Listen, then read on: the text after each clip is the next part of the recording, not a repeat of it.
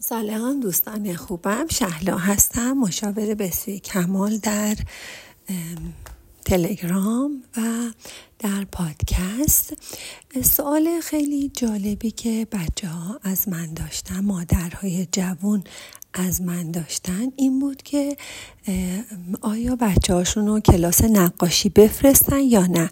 و به روایتی بچههایی رو که کلاس نقاشی فرستادن خلاقیت هاشون از بین رفته.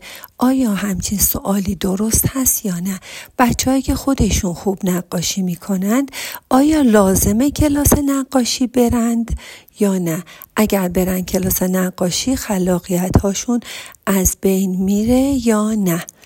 و اینکه آیا با کلاس نقاشی فرستادن میشه خلاقیت بچه ها رو پرورش داد یا نه؟ بچه های زیر دبستان که نقاشی می‌کشن و خودشون نقاشی می‌کشند بهتره توی رنگ کردن در مورد رنگ کردن و رنگ آمیزی و اینا یه کوچولو یه کوچولو گفتم. یه کوچولو کمکش کنیم و جاهای سفید مونده رو یاد بدیم که به مرور پر پر پر کنن و کل کاغذ نقاشی بشه. بچه ها اول که به دنیا میان اول دایره رو یاد می‌گیرن گردی رو یاد می‌گیرن. یعنی وقتی که چیزهای گرد مثلا دو تا چشم بالای سرش میدرخشه در ده سانتی متری و 20 سانتی متری نوزاد میدرخشه اون دو تا چشم رو می‌بینه. بعد در دو سالگی اگر که اگر اگر که پدر و مادر خودشون کاغذ کتاب دستشون باشه مجله دستشون باشه خانواده هایی باشن که کتاب و مجله تو خانواده خوندن کتاب و مجله رسم باشه بچه ها معمولا کاغذ و کتاب رو پاره نمی کنند بچه های کاغذ رو می‌ذارن تو دهنشون می‌خورن و پاره می‌کنن که در خانه کتاب دست مادر ندیده باشه. مجله دست مادر ندیده باشن. این یه موضوع. بعد موضوع بعد اینه که بچه ها اولین طرحی که روی کاغذ می‌کشه یه بچه دو ساله اگر مادر خیلی فعال باشه و بتونه یه مداد بده دست بچه دو ساله و بخواد که بچه اولین چیزی که می‌کشه خط خطیش به صورت دایره است.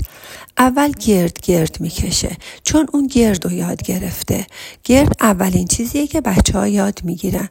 بعد حالا موردهای دیگر رو به مرور یاد می‌گیرن و ممکنه مثلا تو چهار سالگی می‌خواد عکس یک فیل رو بکشه بهش بگن یه فیل رو بکش به نظرش میاد که فیل رو فقط گوشاشو دیده. فقط گوشاشو بزرگ می‌کشه به اندازه کل صفحه و دو تا چشم و یا دو تا پای کوچولو براش می‌ذاره.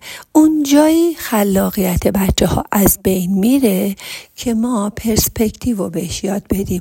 بگیم که نه گوشش رو باید کوچیکتر از پاهاش بکشی. گوشاش به این بزرگی نیست. ممکنه برای فیل یه خورتون بکشه و بگه این فیله.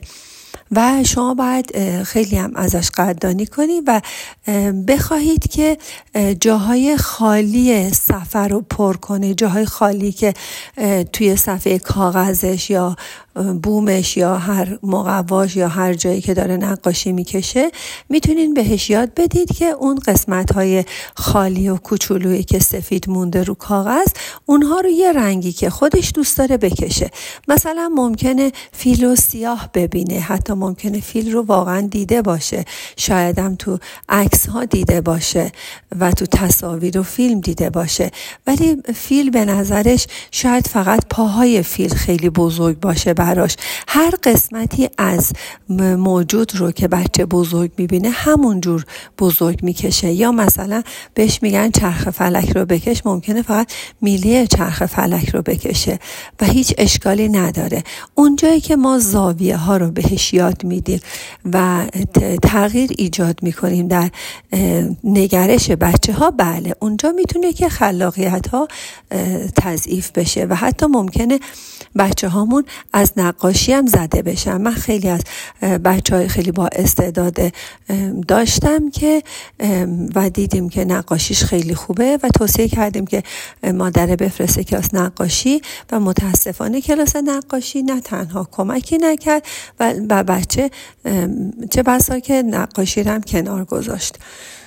نقاشی یه چیزیه که باید هر چیزی که بچه ها می‌بینن بکشن و به مرور اون پرسپکتیو و کوچیک و بزرگی و دوری و نزدیکی رو یاد بگیرن و اون زاویه ها رو و اون مقیاس ها رو یاد بگیرن که این نسبت به اون پاهاش نسبت به کلش کلش نسبت به چشماش ممکنه یه قورباغه رو بچه بکشه و فقط دو تا چشم بکشه و یه دایره ای که فقط دو تا چشم روشه. من اینو تو بچه های خودم هم دیدم خیلی جالب بود. یه دایره می‌کشید و فقط دو تا چشم که فقط دو تا چشم دیده می‌شد داخل اون یه دایره. برای اینکه بچه فقط دو تا چشم رو می‌دید با یه دایره که اسمش قورباغه بود. می‌خوام بگم که دوره انتظایی یا دوره کلی نگری در چهارده سالگی شروع میشه. اگه بچه های سالمی تربیت کرده باشید دوره انتظایی یا کلی نگری که چند تا موضوع رو همزمان بتونه که با هم هضم کنه که فضای چراها و دبلیو اچ ها و چگونه ها و چطورها هست. ها ون هو هم اینا هستن. دوره انتظایی خیلی اگه بچه ما سالم تربیت شده باشه در چهارده سالگی به این دوره انتظایی می‌رسن و زودتر از اون بچه ها رو به این فضاها رسوندن کار قشنگی نیست و رشد روانی بچه ها رو مختل می‌کنه. و چه بسا که ما برای بچه های چهار پنج ساله ای داریم که مادره میگه بیشتر از سنش می‌دونه. هیچ وقت هیچ بچه ای بیشتر از سنش نمی‌دونه. حتی یه درصد خیلی خیلی ناچیزی ممکنه. اون هم باز بستگی به یادگیری های ما داره که چه یاددهی های ما داره. چقدر یادگیری و یاددهی ما برای بچه هامون داشتیم. مثلا بچه ای که پنج سالشه وقتی بهش چند تا موضوع رو توضیح میدی چون بابا دیر اومده چون مامانش اینجوری شده چون من هم امروز کار داشتم برای اینکه غذامم داشت میسوخت نمی‌دونم ماشینمون هم خراب بود خونه هم جابجایی خاصی داشتیم و چند تا مورد رو برای بچه پنج ساله مطرح می‌کنید که به این دلیل نمی‌تونم الان برم واسط فلان مثلا خودکار یا مداد یا دفتر رو برای تو تهیه کنم. اونجاست که بچه دچار اختلال میشه. اختلال چی؟ همون چیزی که دوره انتظایی که در چهارده سالگیه این جلوتر میاد و در چهار پنج سالگی و چند تا موضوع رو با هم نمی‌تونه تفکیک بکنه و همه اینا با هم قاطی میشن. بهتر بگی الان نمی‌تونم یا نمی‌خریم. تموم شد. خیلی راحت. و اینکه دلیل آوردن و دلیل و برهان مرحله تجزیه تحلیل بعد از چهارده سالگی خواهد بود. یا من به این دلیل با بابات قهرم یا مشکل داریم که ال بل فلانه و یک دو سه چهار پنج و ده تا مورد می‌تونم که برات نام ببرم. به این دلیل مثلا می‌خواد جدا بشه. اصلا به نظر من این همه دلیل ها رو نیارید. خیلی بهتره. بگین آقا ما جدا شدیم. خیلی سریع. برای بچه زیر 14 سال تحلیل ها آزاردهنده است و نمی‌تونه اونا رو کلاسیفای کنه نمی‌تونه طبقه بندی کنه تو ذهنش نمی‌تونه که در جایگاه درستی قرار بده. این همون 14 سالگی همون زمانیه که در مورد نقاشی برای چی مثال آوردم؟ برای اینکه در مورد نقاشی همون جاییه که بچه در واقع پرسپکتیو رو یاد می‌گیره دور و نزدیک و مقیاس ها رو یاد می‌گیره که این نزدیکتره بزرگتر به نظر می‌رسه جاده اولش بزرگتر به نظر می‌رسه آخرش باریکتر به نظر می‌رسه چون که اون دورتره یا تو نقاشی اونو کوچیکتر از این یکی می‌کشیم. این قسمت ها هست که باعث میشه که خلاقیت های بچه ها از بین بره. پس اجازه بدیم بچه ها نقاشی کنن. هر چی که می‌کشن قشنگه. فقط نقاشی اون رنگ ها باید باز هم میگم مجددا بار چندم میگم که نقاشی باید رنگ ها کامل بشه. حالا در فایل های بعدی راجع به نقاشی کودکان و تفسیر نقاشی های کودکان براتون خواهم گفت که از کجا بدونیم که بچه ها تو چه وضعیتی هستن تو روانشناسی نقاشی کودکان؟